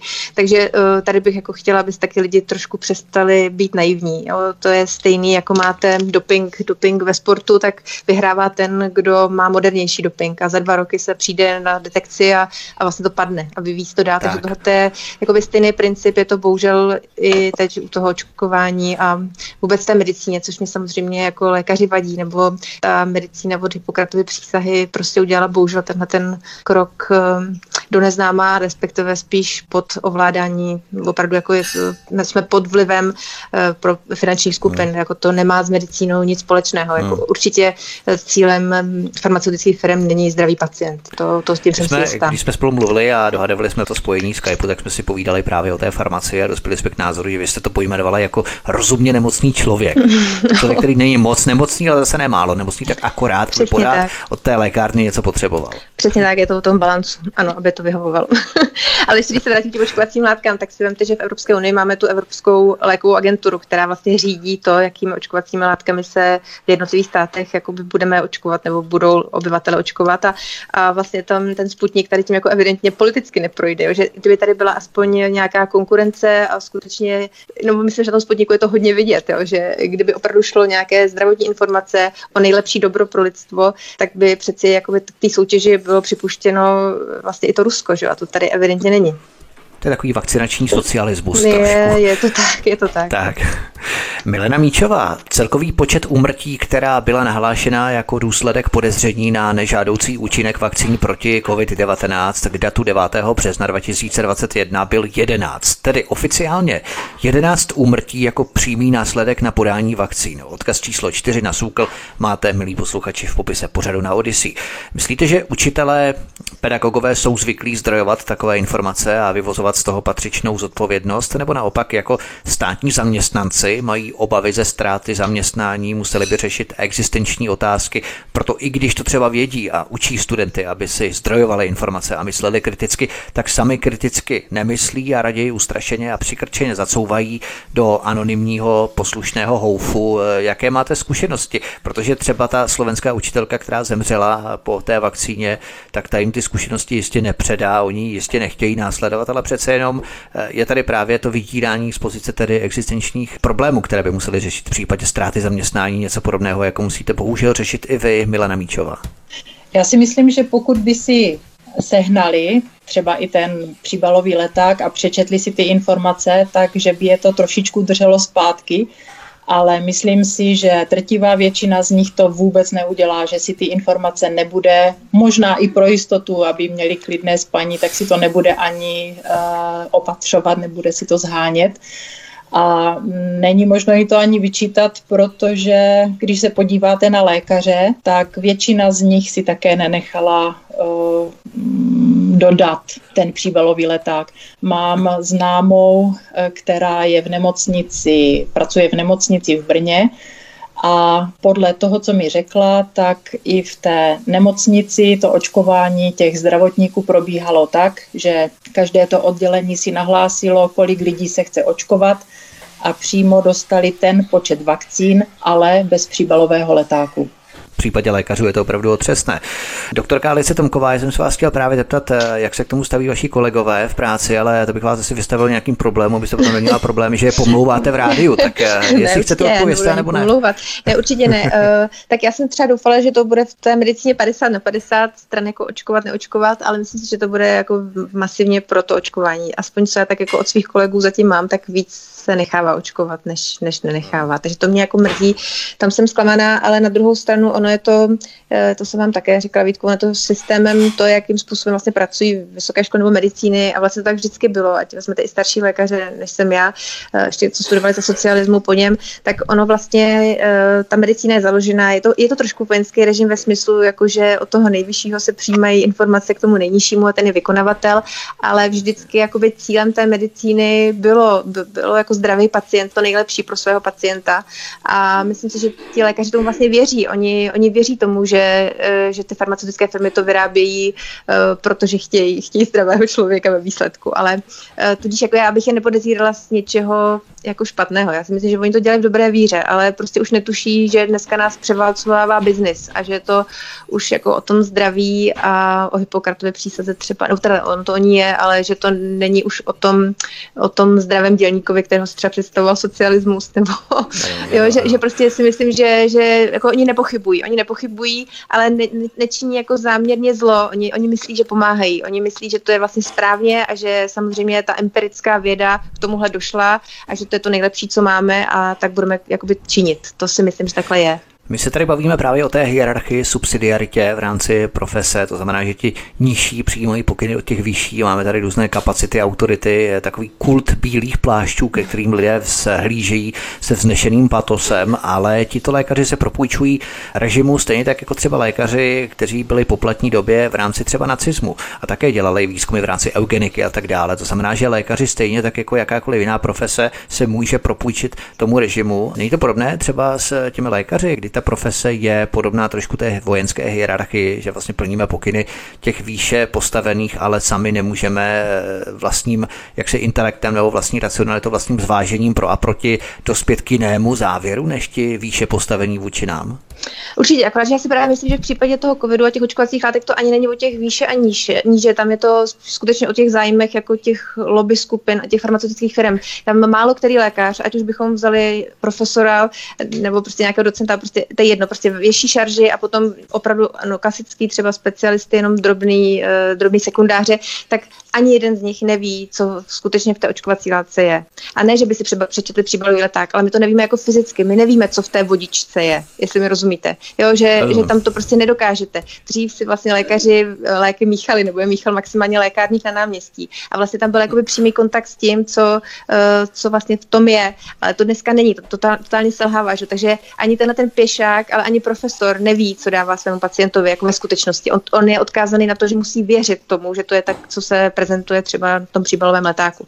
Takže to bych ještě rozdělila. A pak eh, vy jste naráželi ještě asi trošku něco jiného. Já osobně vnímám třeba v České republice to, že pro opravdu odborníky ve smyslu lidí, kteří něco ve svých oborech dokázali, musí být jako úplně tristní nebo prostě příšerný, že se nechávají vést lidmi, jako, jako jsou ti, kteří jsou nám prezentováni v, hlavních, v hlavním proudu nebo v médiích. Já tím myslím epidemiologi, tím myslím prostě pofiderní, prostě nějaký vývojový biologi typu pana Flegra a pan Primula, víte co, eh, já vím, že to je jako hrozný říct, ale, nebo hrozný, jako částečně nekolegiální a myslím si, že právě proto se tomu řada lidí hybá, nebo lékařů, ale epidemiologové nejsou ti nejlepší z nás. To, víte co, on nikdo nejde dělat dobrovolně, prostě statistika, který spolehá na čísla, která jsou mu ještě vlastně tak jako zvláštně dávána, protože ani to hlášení těch nemocí není prostě stoprocentní je to prostě obor, který dobrovolně nejde nikdo, nejde nikdo dělat a zároveň proto je těch epidemiologů jakoby málo. Mezi sebou si rozdají tituly profesor, docent, ale vlastně nejsou to žádní jako profíci, to, to, jako, to prostě odmítám naprosto. A o to víc si myslím, že musí být jako strašný, že, že jsme takovými lidmi jakoby vedeni, jo, že vlastně to takový, jako, že musíme jít za svým krystařem, no. jako je to, to skutečně jako hrozný. A v to platí stejně i o vedoucím lékařské komory, to prostě taky není člověk, kterého by no. si lékaři zvolili, protože si ho ctí, protože prostě prostě jinak nějakým způsobem jako charakterně, charakterně rovnej a třeba odborně. To tak prostě úplně kupka není. Že? To je něco možná podobného jako přirovnání státních zástupců versus soudců, že? To je něco podobného. asi ano, asi tak.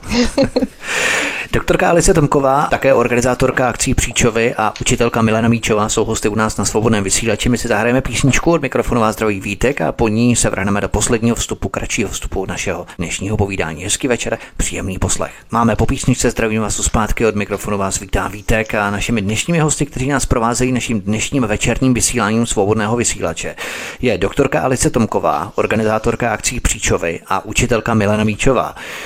Doktorka Alice Tomková, jak se dbá na základní prevenci k posilování imunity vůbec? Se nehovoří o vitamínu C, zinku, prostě základním posilování imunity, což potom ve svém důsledku vede k selhávání primární péče středně těžcí pacienti, protože nejsou léčení v té primární péči, musí být potom převezení na JIP do nemocnic.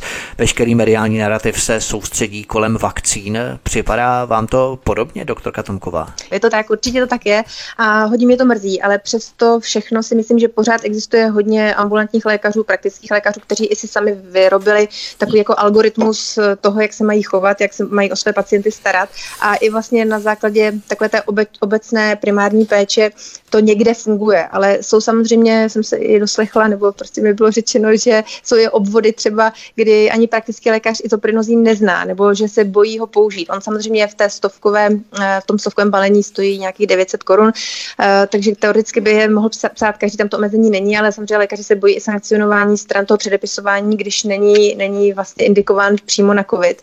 No a řada, řada těch pacientů třeba těch 900 korun nechce zaplatit, ale jako je spíš smutné, že řada těch praktiků to ani neví, že to můžou předepsat. Jo. Takže to je další věc. A určitě jinak si myslím, že oni neselhávají v tom, že, eh, že podporují jako takový aktivní způsob života, jak jsem řekla, prostě do, dobrou pozitivní mysl, pohyb, všichni těch vitamínů D3, C, zinek, selen. Eh, určitě funguje, nebo vím, že i třeba mezi anesteziology, před mám hodně kamarádů, tak ty si i všichni říkali, jo, všichni ať baštějí preventivně acylpirin, pokud někdo bere anopirin, tak je to fajn, jo, a eventuálně ten izoprinozin, když to někdo chce koupit. Takže jako ono to, ono to jako v tom podhoubí je, určitě to řada lidí činí, i teda v té odborné veřejnosti řada lékařů, ale není to, není to plošné a rozhodně žádný takový manuál nenajdete na stránkách ministerstva zdravotnictví. A to jsem se speciálně teda soustředila v pátek, jsem to tam celý projela.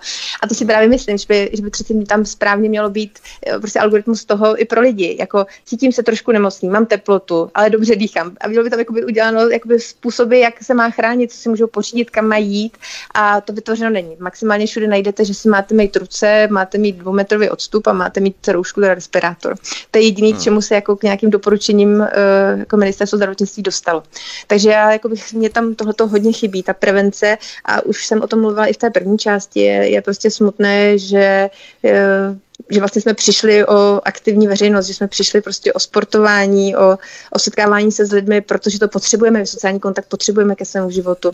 A uh, tohle to na to se prostě rezignovalo, jako na, na tvorbu imunity jako takové, prostě se totálně rezignuje. Pokud to každý nevezme do svých rukou jako sám za sebe, tak to jako centrálně vedený a řízený není. Takže tohoto já považuji jako za, za zvěrstvo téměř.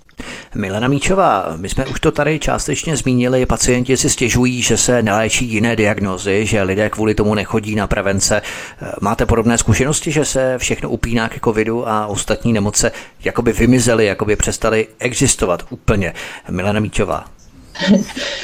Když jste se tak bavili o tom Ivermectinu, tak my jsme tento týden udělali takovou bojovou hru Ivermectin, protože jsme se dozvěděli, že v Brně u svatéAny v nemocnici, že ten Ivermectin v lékárně mají, tak e, jsme se chtěli nějakým způsobem k němu dostat a zjistit, jakým způsobem tedy je dostupný.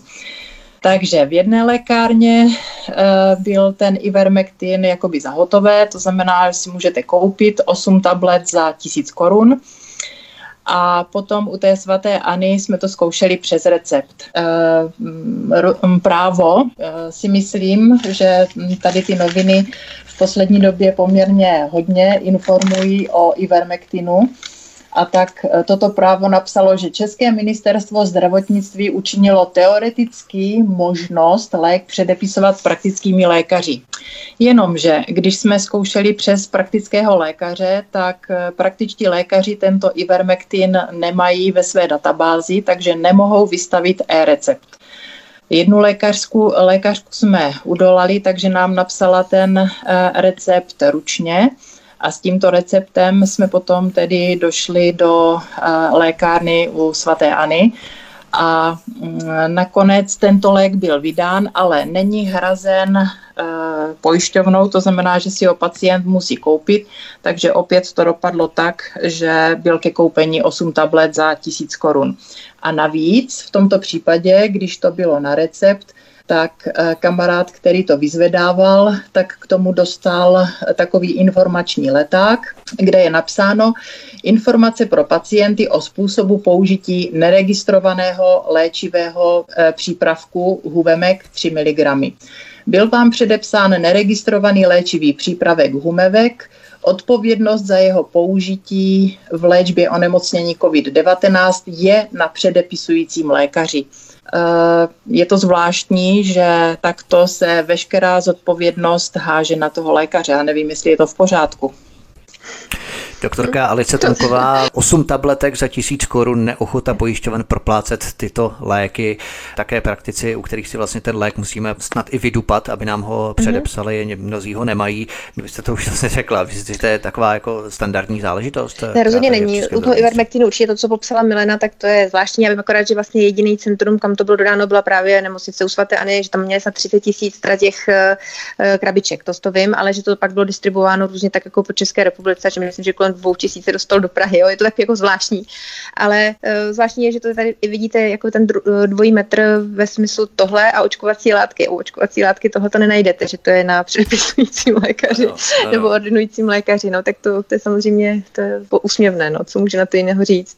Ale ono je to úsměvné celkově, protože když si vezmete i tu tisíci korunu, i třeba v případě toho izoprinozínu, tak eh, když si vezmete, kolik se tady miliard protestovalo, nemyslím jako protestovalo na náměstí, to by bylo fajn, ale protestovalo peníze peněz jako, jako PCR, tak. přesně tak, uh, tak za to bychom vlastně určitě ochránili tu minimálně tu starší veřejnost před, nebo minimálně neuchránili, ale jako pokusili se uchránit, udělali pro to maximum a tady se vlastně pořád mluvíme o tom samém. Tady se nechrání rizikové skupiny, nepracuje se s nemocnými, pracuje se se zdravými a ty, těm se ničí život, svobody, prostě je to, je to, tohle to je prostě něco, co nemá obdoby.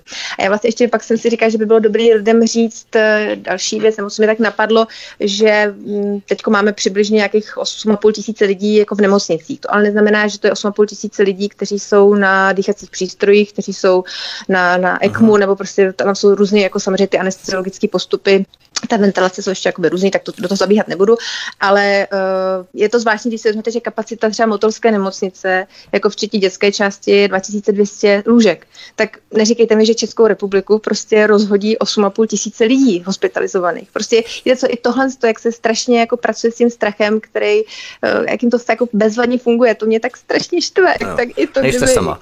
jo, tak, tak přesně, tak jsem to ještě takovouhle věc chtěla sdělit lidem a, a vlastně strašně apelovat na to, aby, aby ten svůj rozum začali používat. No. Milena Míčová, v úvodu jsme zavedli řeč na takzvanou ztracenou generaci, potom dám slovo ještě samozřejmě doktorce Tomkové, ale eh, poslední otázka pro vás. V úvodu jsme zavedli řeč na takzvanou ztracenou generaci, kdy se upouští od standardního hodnocení mnoho sociálně slabších rodin, kde děti nemají počítač, nebo naopak je dětí víc, ale počítač je jenom jeden, ta distanční výuka prostě není možná. Teď se hovoří o zrušení maturit, přesně jak se říkala, minimálně tento rok, přičemž se bude vycházet z průměru známek z celého celého školního roku. Myslíte, že je možné využít třeba této pandemie k otevření cesty pro reformu českého školství, větší samostatnosti studujících a dalších pozitivních změnách, nebo na té misce kuchyňský vah spíše převažují ta negativa distanční formy vzdělávání? Milena Míčová. Rozhodně převažují ta negativa, protože v distanční výuce, ať se každý tváří, jak chce, že je to naprosto rovnoprávný způsob výuky, tak to podle mě není pravda. A nejvíce se to ukazuje právě u těch učebních oborů, které nemohou poskytnout těm žákům při distanční výuce eh, to, co by potřebovali, to znamená tu praktickou výuku. Já pokud bych mohla, tak bych se spíše vyjádřila k eh, současným maturitám, protože eh, letošní státní maturity jsou velmi eh, osekány a dá se říct, že na, eh, v lednu byla zrušena písemná maturitní zkouška, Je to asi měsíc, kdy vyšlo takové vyhlášení, je to tady hlavní body úprav maturit závěrečných zkoušek a absolutorií ve školním roce 2020 a 2021. A zde se píše, že ústní maturitní zkoušky už jsou pouze dobrovolné.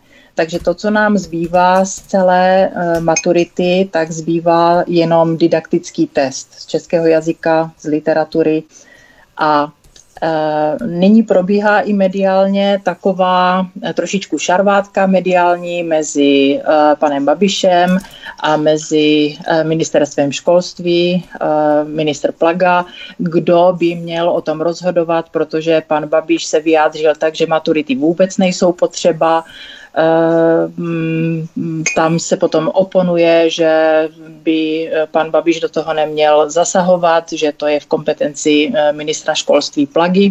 Ale já jsem si schválně zašla na stránky, na webové stránky ministerstva školství a tam jsem našla strategii 2030+, plus, což je taková vize, jak by mělo školství vypadat v budoucnu až do roku 2030 a zde v části 3 změnit koncept maturitní zkoušky. Zde se píše, státní maturitní zkouška bude zachována jako nástroj standardizace výstupů. Didaktické testy stanoví v základní verzi minimum znalostí a dovedností, kterých má dosáhnout každý žák maturitního oboru. Tečka. Ještě jednou opakuji tečka. To znamená, co se týká státní maturity v této strategii 2030, tak se píše pouze o didaktickém testu. Takže toto bylo plánováno, ne, nelze jinak říct než plánováno a celá tato mediální bublina, kdy se různě mezi sebou handrkují a nakonec dojdou tady k té variantě pouze didaktický test, tak to je jenom takové potvrzení toho, co už bylo naplánováno. To znamená, že COVID-19 akceleroval tyto procesy. Něco podobné už bylo přesně plánováno, jak jste říkala. Hmm. A to je mě, ještě mě zarazilo, eh, tady v, tom, v těch hlavních bodech úpravy maturit se píše, že studenti, kteří vykonávají dobrovolnickou práci v zařízení poskytujícím zdravotnické či sociální služby, tak nemusí vykonávat ani tento didaktický test. Prostě se napíše, že uspěl. A pokud by přesto chtěl student uh, tu maturitní zkoušku vykonat a tento didaktický test napsat, a u tohoto didaktického testu by neuspěl, přesto se mu napíše hodnocení jako uspěl. Takže to je takzvaná maturita za zásluhy. to je je ohlupování generace, to už se nedá jinak nazvat. Pak mě zarazilo, že viceprezident hospodářské komory Roman Pomer se vyjádřil, že stát by mohl firmám formou příspěvku nebo odpuštěním sociálního pojištění kompenzovat to, že budou ochotní od 1. září účně zaměstnat a doučovat. To znamená, že přímo už se počítá s tím, že tito uční budou nedovaření, nedoučení a budou potřebovat zvýšenou péči i v budoucnu, aby vůbec mohli to svoje povolání vykonávat. Takže jednoduše řečeno hloupnutí žáků a studentů, které je rafinovaně maskované objemem různých byrokratických nařízení a výkazů, aby to nebylo tak do očí bící a tak patrné. Doktorka Alice Tomková, hovoří se o dramatickém úbytku lékařů a sester v nemocnicích. Myslíte, že je to způsobené karanténou karanténami, následky očkování, anebo jednoduše tím, že vás, doktory, lékaře, sestry a zdravotníky nahnali do testovacích center a v nemocnicích vás tak mnoho nezbývá. Média to ráda vykreslují apokalypticky, jako že jsou lékaři v nemocnicích vytížení na maximum, že to mhm. kapacitně nezvládají, ale důvod může být eh, daleko prozajičtější. Jak to tedy je, kdybyste měla zhodnotit tento stav eh, v rámci vašeho jakéhosi posledního slova, doktorka Tomková? tak já tím, že jsem jakoby ambulantní lékař, tak eh, nevím, jestli tak mám spíš informace jakoby přenesené nebo zprostředkované, ale každopádně tohle, ten problém českého zdravotnictví je tady už jako delší dobu. Je tady velká absence spíš toho středního zdravotního personálu, kdy zase to vlastně skáče do školství, kdy vlastně byl strašný tlak na to, aby každá sestra měla tu vyšší odbornou školu, aby měla titul DIS a, a prostě zbytečně ty zdravotní sestry trápily, takže eh, řada vlastně z oboru odešla, jo, dělají prostě různé, já nevím, od kosmetiček přes prostě úplně jiné obory. Takže ono to je je jakoby komplexní problém a nesouvisí to teda jenom s covidem, ten to v tom spíš jenom zvýraznil, ale to jakoby podhodnocení toho zdravotnictví je tady opravdu delší dobu, nebo trvá delší dobu. Eh, je co ono, to normální zdravotní sestra, eh, je škol, mně připadá, že to povolání jako takové je hodně degradováno, protože eh, dneska jsou to v podstatě sekretářky svého druhu, tím, jak je ve zdravotnictví prostě ta přebujelá administrativa ke každému úkonu, tak často ty sestřičky jsou jenom zvědačky telefonů a, a prostě takové různé zapisovatelky, takže ono je to degradace toho povolání jako takového. Takže podhodnocený stav určitě a ten se zvýraznil teď tím, že samozřejmě řada zdravotních sestřiček má malé děti, takže se o ně nějakým způsobem musí starat, musí starat o nějaké rodinné příslušníky, pokud ten COVID zase je vyřadil, protože byli v karanténě, takže tím se jim to zase ještě, ještě více snížil ten, ten počet zaměstnanců. Takže ono je to fakt jako všechno dohromady. Ne, neřekla bych, že to je mm, jako, jako, jako speciálně vytížeností. Spíš se ukázaly ty chyby, které tam byly už delší dobu eh, stran teda zaměstnanosti a stran struktury eh, zdravotních pracovníků. Vy jste tady zmínila administrativu, byrokracii. Co u vás převládá v rámci ambulantní léčby? Spíše papírujete nebo spíše léčíte? Jako minimálně je to půl na půl, bych řekla. Často. Půl na půl. půl na tak to je půl, docela no, hrozné. určitě, určitě. musíte dělat ty přesčasy v rámci toho, abyste stíhala jo, eh, mám vypsat různé ty ano, výkazy a tak musím, dále. musím tam chodit v pátek, vždycky na odpoledne chodím dělat jenom administrativu do ambulance, no, to určitě. To je strašné. Mm, určitě. Že jsem se ještě chtěla vrátit k tomu, eh, jak jste mluvil, nebo i Milena, eh, k tomu školství, takže že to není jenom to odborné školství, ale že si vemte i umělecké školy, které vlastně to bude zase strašná díra i No, do naší kultury, jo, a to, to přesně, to, to, to budeme sklízet zase za mnoho let, jak, jak chcete mít dobrý baliťáky, jak chcete mít dobrý herce, zpěváky, jo, řada lidí taky z těch oborů odejde, protože vlastně nemá způsob, jak se prezentovat, jak trénovat, takže jako tohle, co se vlastně, na co se zaselo, tak to budeme sklízet mnoho let. A to je právě to, že vlastně ten covid je nám prezentován jako už se zdravotnický jako problém, takový jako zdravotnický absolutismus tady máme, ale nemáme tady žádnou osobnost, která by vlastně byla schopná eh, si dát na misky vah nejenom to zdravotnictví, ale přesně i dopady na společnost, eh, které to sebou nese. A to potom si myslím, že, že by rozhodně se nemohl žádný jakoby vůdce společnosti chovat tak, jako, jako to vidíme u našich představitelů teď. Takže to je to, Tak. co mě trápí. To je perfektně řečeno, to se redukuje na ten medicínský problém, ale je to mnohem širší záležitost, která se dotýká téměř všech odvětví. Milena Míčová, ještě vaše poslední slovo. Vy ve školství také jste měla problém s tím, že jste tak půl na půl učila a půl na půl papírovala. Tam záleží na tom, jaký je to učitel. Eh, Pokud je to třeba učitel eh, mm, odborný, to znamená mistr výcviku, tak jednou mi eh, jeden žák poslal omylem úkol, který měl tady do toho odborného předmětu, to znamená zedník, takže měl pravděpodobně vypočítat, kolik metrů čtverečních bude muset nahazovat a kolik malty na to bude potřebovat. Takže eh, jeho úkol spočíval ve dvou číslech. Zatímco já, když uh, jsem něco zadala, nějaký úkol, třeba nějakou slohovou práci, tak potom musím sedět vyloženě hodiny nad tím, abych, uh, abych ty slohové práce opravila. Uh, to znamená, uh, není učitel jako učitel, plus některé předměty se i zrušily, zvlášť u maturitních uh, ročníků, takže Někteří učitelé už mají volněji, ale někteří, kteří mají maturitní předměty, jako je třeba čeština, anglický jazyk a tak dále, tak ti teda jedou na plné obrátky. A ta práce spočívá v tom, že vám přibývá jakoby komunikace. To znamená, kromě toho, že vy učíte online, pak ještě opravujete, pak si děláte přípravy na další den, tak musíte zasednout ještě k počítači, k poště a musíte odpovídat žákům, kontrolovat jim ty úkoly, posílat zpětnou vazbu.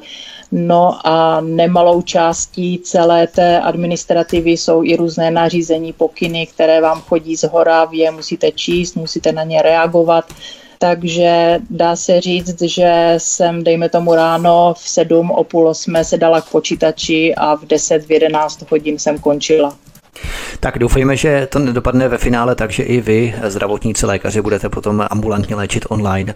Eh, Samozřejmě jsou aplikace v rámci Jo, jo. komunikace pacienta s lékařem, ale myslíte, že to nepřevládne, tento ty, No ale tento nicméně víte co, už jsou dány speciálně teď kódy jako v době covidu, že, že máte vlastně tady tu takzvanou přesně eh, léčbu na dálku, takže eh, už teď je na to pamatováno. Krom toho, že se samozřejmě enormně zvýšil počet lidí, kteří tu léčbu chtějí tím e-receptem, bez toho aniž by ho lékař viděl, takže ono vlastně už i teďko se se posouvá i v tom zdravotnictví. Vlastně ta úroveň toho zdravotnictví jde dolů přesně tímhle s tím zanedbáváním chronických diagnóz i odsouváním, samozřejmě to jsem taky tady ještě neřekla, odsouvání třeba i chirurgických zákroků, takových těch preventivních, ortopedických. Jsou lidi, kteří čekají teď dva roky na endoprotézy, protože prostě vlastně od, od minulého jara se nedostali, pořád se odsouvají. Tím pádem baští mnohem víc analgetik, která jim ničí ledviny játra. Jo, a zase se dostávají do toho systému zase s tím, že mají jiné obtíže jo, a celkově zase zdravotní stav obyvatelstva klesá. Jo, a zrovna tak, jak, jak jste teda, abych navázala na tu administrativu, tak se oklešťuje i ten přímý kontakt pacienta s lékařem a vlastně je to opravdu zase i v té medicíně na té, na té elektronické bázi nebo na té distanční, by se dalo říct. Takže jako ono opravdu to pokračuje vlastně ve všech oborech, eh, to jde jakoby hůř a hlavně to hraje do karet těm lidem, kteří tohoto všechno organizují a podporují. Tak já si myslím, že právě to se nám podařilo vyhmátnout v tomto našem dnešním povídání, vlastně to odosobnění jak učitele s žákem, tak i vlastně pacienta s lékařem, v podstatě odosobnění, které se týká veškerých profesí. O dalších eh, aspektech v rámci zdravotnictví anebo i školství a dalších věcech se budeme bavit eh, příště s našimi dnešními hosty, kterými byly doktorka Alice Tomková, organizátorka akcí Příčovy. Paní doktorko, moc vám děkujeme, mějte se krásně a budeme se těšit příště. Já vám taky moc děkuji a zdravím moc diváky a posluchače. A druhým hostem byla pedagožka, učitelka Milena Míčová. Mileno, moc vám taky děkujeme a budeme se těšit také příště. Také děkuji, nashledanou především posluchačům.